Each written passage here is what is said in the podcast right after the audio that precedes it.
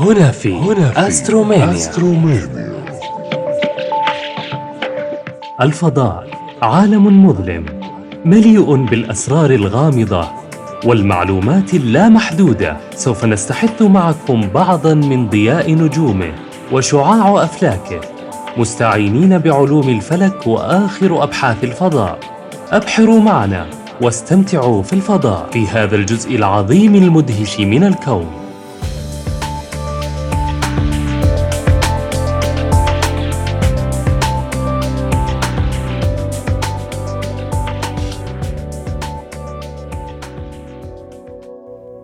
من البيان لسحرا وأي سحر أعظم من القرآن في بيانه ومعانيه. في الحلقة الثامنة من أسترومينيا نأخذكم في رحلة عظيمة بحقائقها ومبهرة بروعتها والتي سنتحدث فيها عن الإعجاز العلمي الفلكي في القرآن الكريم. نحن محظوظون لدرجة أن الله رزقنا بالإسلام وأنزل علينا القرآن عربيا لنهتدي به. ومن حكم الله أن القرآن لا يتبع أسلوبا واحدا في الإقناع بل أكثر من أسلوب مثل الترهيب والترغيب. وأيضا الأدلة العلمية التي سوف تكون موضوع حلقتنا اليوم. الإعجاز العلمي الفلكي. ورد في الكثير من الآيات والتي أيضا أثبتت دقة اللغة العربية. لذلك من حكمة الله أن القرآن نزله عربيا لقدرته على الوصول إلى أعمق المعاني وأدقها. مثال وصف حركة الكواكب. كل في فلك يسبحون. واجهت تلك الآيات العديد من الانتقادات والتشكيك لأن السباحة تكون في الوسط المادي وعلى زعمهم أن الفضاء عبارة عن فراغ. وهذه من أكثر المعلومات المغلوطة في الفلك. لا يوجد في الكون فراغ. لأن كل جزء من الفضاء مشغول بالطاقة والمادة معا. ولذلك حجتهم باطلة. ولكن هناك مفردات لغوية أخرى من الممكن استخدامها مثل الدوران. لماذا السباحة بالتحديد؟ لأن رواد الفضاء عندما ذهبوا خارج الأرض وصفوا حركتهم بأنهم يعومون. لذلك هم يتدربون تحت الماء لمدة ثلاثة أسابيع تقريبا فهي تعتبر كلمة دقيقة جدا. ومن المستحيل ألا نتذكر أكثر الأمور إثارة وغموضا ليس فقط على مستوى الفلك بل على جميع مستويات العلوم وهو الثقب الأسود. لا أكتفي من التفكر فيه لأنه يزيدني يقينا بروعة خلق الله.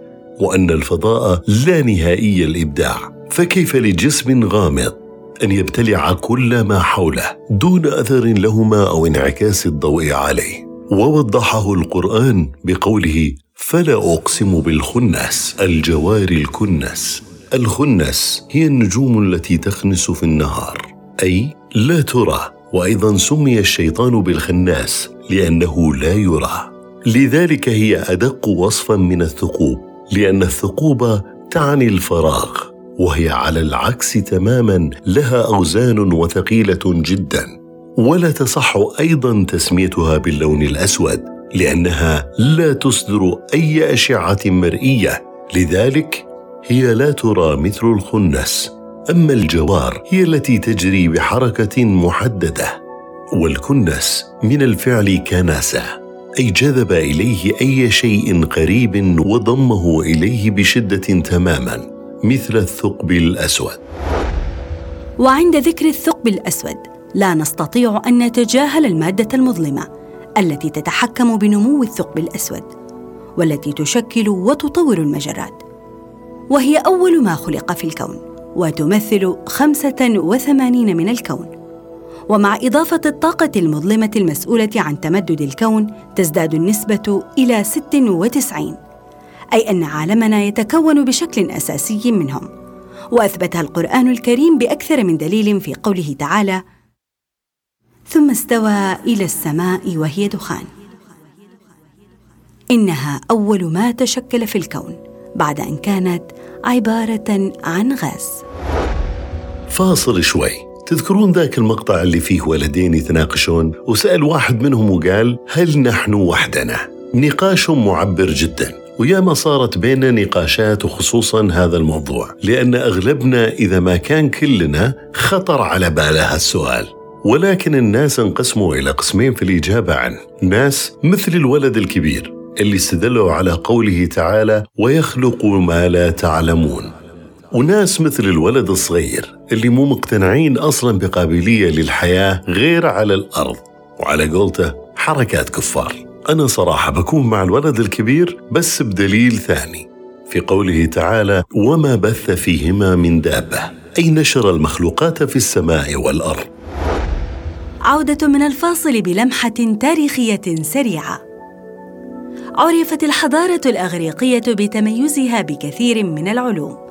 علم الهندسة ولم يقف تميزها على العلوم فقط بل أيضا على الرياضة مثل الألعاب الأولمبية. وعند ذكر كلمة الإغريق يخطر في بالنا أيضا الأساطير والخرافات. مثال على أحد تلك الأساطير الإله زيوس إله البرق. كانوا يفسرون ظاهرة البرق. أنه عندما يعصي شخص أوامره يعاقبه بحدوث البرق. وفي بعض الحضارات كانوا يعتقدون أنه رجل عملاق تخرج من مطرقته تلك الصواعق وأنها تطلقها بسبب تعويذة سحرية أطلقها الأقزام أثناء صنعهم لها. واستمرت الخرافات والأساطير تزداد إلى أن. جاء العالم فرانكلين في عام 1752 واكتشف العالم فرانكلين أنها عبارة عن شرارة كهربائية وهنا كانت الانطلاقة واستمر العلماء بالبحث إلى أن اكتشفوا أنها لا تحدث فجأة من الشرارات الكهربائية وإنما عند نزول شعاع من الغيمة أي أنها متعددة المراحل. وفي عام 2000 عندما اخترعوا كاميرات تستطيع أن تلتقط أكثر من ألف صورة في الثانية الواحدة بسبب تقنيتها العالية. وجدوا أن البرق يصل إلى الأرض ثم يرجع وهذا ما يتوافق مع قول الرسول عليه الصلاة والسلام ألم تروا إلى البرق كيف يمر ويرجع بطرفة عين؟ وهو ذات الوصف الذي استخدمته ناسا. وعلى ذكر التواريخ في عام 1969 التقطت ناسا صورة للقمر ولاحظوا وجود شق عليه آثار الالتحام وتم وضع نظريات كثيرة جميعها باءت بالفشل لماذا؟ لأنها معجزة النبي عليه الصلاة والسلام والمعجزات لا تفسر أبداً وبعد العديد من الآيات والأدلة التي أودعها الله لنا في كتابه الكريم يظن البعض أن علم الفلك علم زائف وأنها تقتصر على الأبراج فقط. علم الفلك أعمق من ذلك بكثير ولو لم تكن لما ذكرها الله لنا في كتابه الكريم إلا لنتفكر في خلقه ونزداد ايمانا ونثبت صدق رسالة الإسلام.